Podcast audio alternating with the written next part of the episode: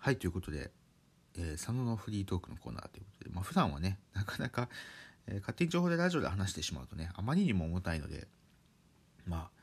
話せないような内容について話していこうかなと 思います。ということで、えー、今日は何の話をしようかと言いますとまあ、部屋の整理をしていまして、あるものを見つけました。それが大学の推薦文というものです。え大学入学する際、僕の場合、え指定校推薦というもので入りました。指定校推薦どういうものかと言いますと、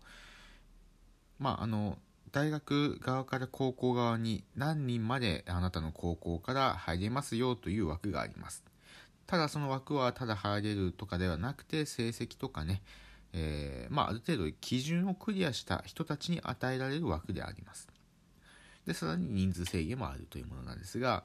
まあ、僕はその制度を利用しまして、なんでかってね、勉強できないからです。うん、勉強してこなかったからですね。で、そういうのもあったので、え、僕は指定校推薦っていうので入りました。まあ、僕は、えー、提出物もきちんと出してましたし成績も、えー、学年高校3年2年生から3年生にかけて僕一気に上がりまして最下位最下位から最下位というかクラスで最下位だったんですよ。だだったんですけどそこから一気に僕はクラス2位とか3位まで上がりました。でそういうのもあったのとあと皆勤賞毎日学校に通い続けました、えー、遅刻も一切しませんでした。途中で事故に遭ってねえー、必死に自転車を押した日がありましたが毎日1時間以上早く学校にね、えー、来てたので えー、遅刻することもなく、え皆勤賞という形でね1回遅刻しただけで皆勤賞がなくてそんなね、え厳しい大学高校ではあったんですけど、まあ、僕は皆勤賞で、まあ、無事に指定校推薦の枠が取れるぞということで、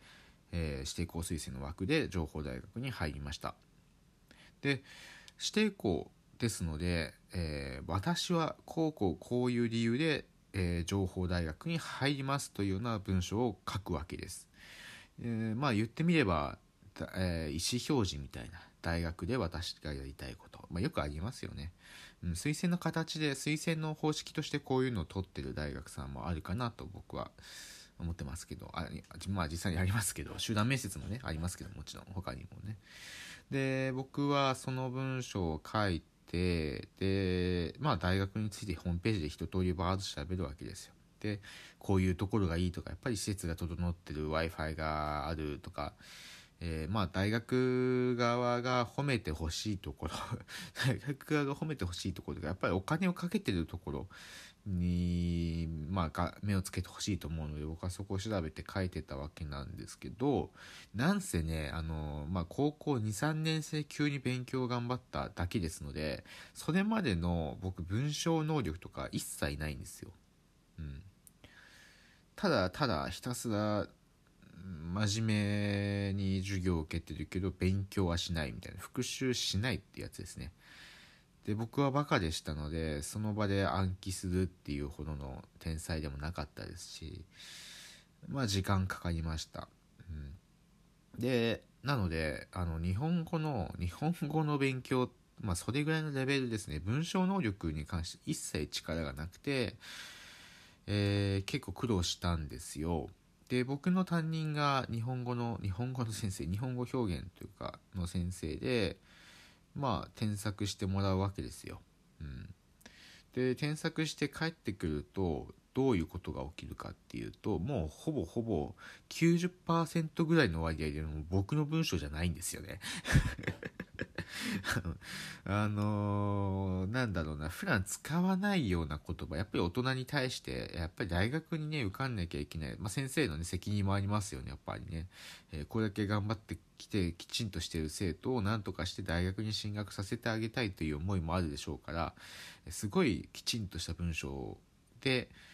書くわけですよ。で修正するわけですでそうなってくると僕はもう修正された文章を書くしかないんですよなんでかって言ったら僕はもう文章が苦手なので、まあ、これが先生がこう言うならこうだろうっていう意見をもう当たり前のようにやってしまうんですよ。うん、なんでかって言ったら僕は何もやってきてないから反応反あの反対する意見がないから意味がないというか反対する理由がないんです。なんでかって言ったら勉強しなかったから知らないからです。うんそれが僕はちょっと失敗した失敗したなっていうわけじゃないんですけどうんあまりにもちょっと自分がうんもったいないことをしたのかなというふうに思ってます。せっかくだったらああいう文章ってなかなか書く機会ないです。もちろん当時はすごく忙しくて、えーまあ、普段大学学校高校生活を送るだけでも結構大変だったんですけど課題とかねいろいろやらなきゃいけないことがあったので。ですけどうん今思うとあの時きちんとしっかり文章を書いて調べてできれば自分で最初から最後まで書き切りたかったなというのが、えー、僕の正直な、思いですね。まあ、あの時何をしていればよかったのかっていうのは正直今の僕にも分かりませんがただ、まあ、本を読むとか、えーまあ、例えば攻略なんかそういう本ありますよね多分ね推薦文の書き方とかそういう本を少しでも読んどけばまだ自分で書いた言葉書いきちんと書いた言葉で書けたのかなと思いました。うん、というのがね 佐野が今、えー、最近思ったことということで、えー、お話ししました。まあ、このラジオは、えー、勝手に情報でラジオの中ではなかなか重たすぎてあげれませんので、えー、まあ、番外編ということでアップされるかなと思います。えー、最後までお聴きいただきありがとうございました。それではね、次、勝手に情報でラジオの方でもお会いしましょう。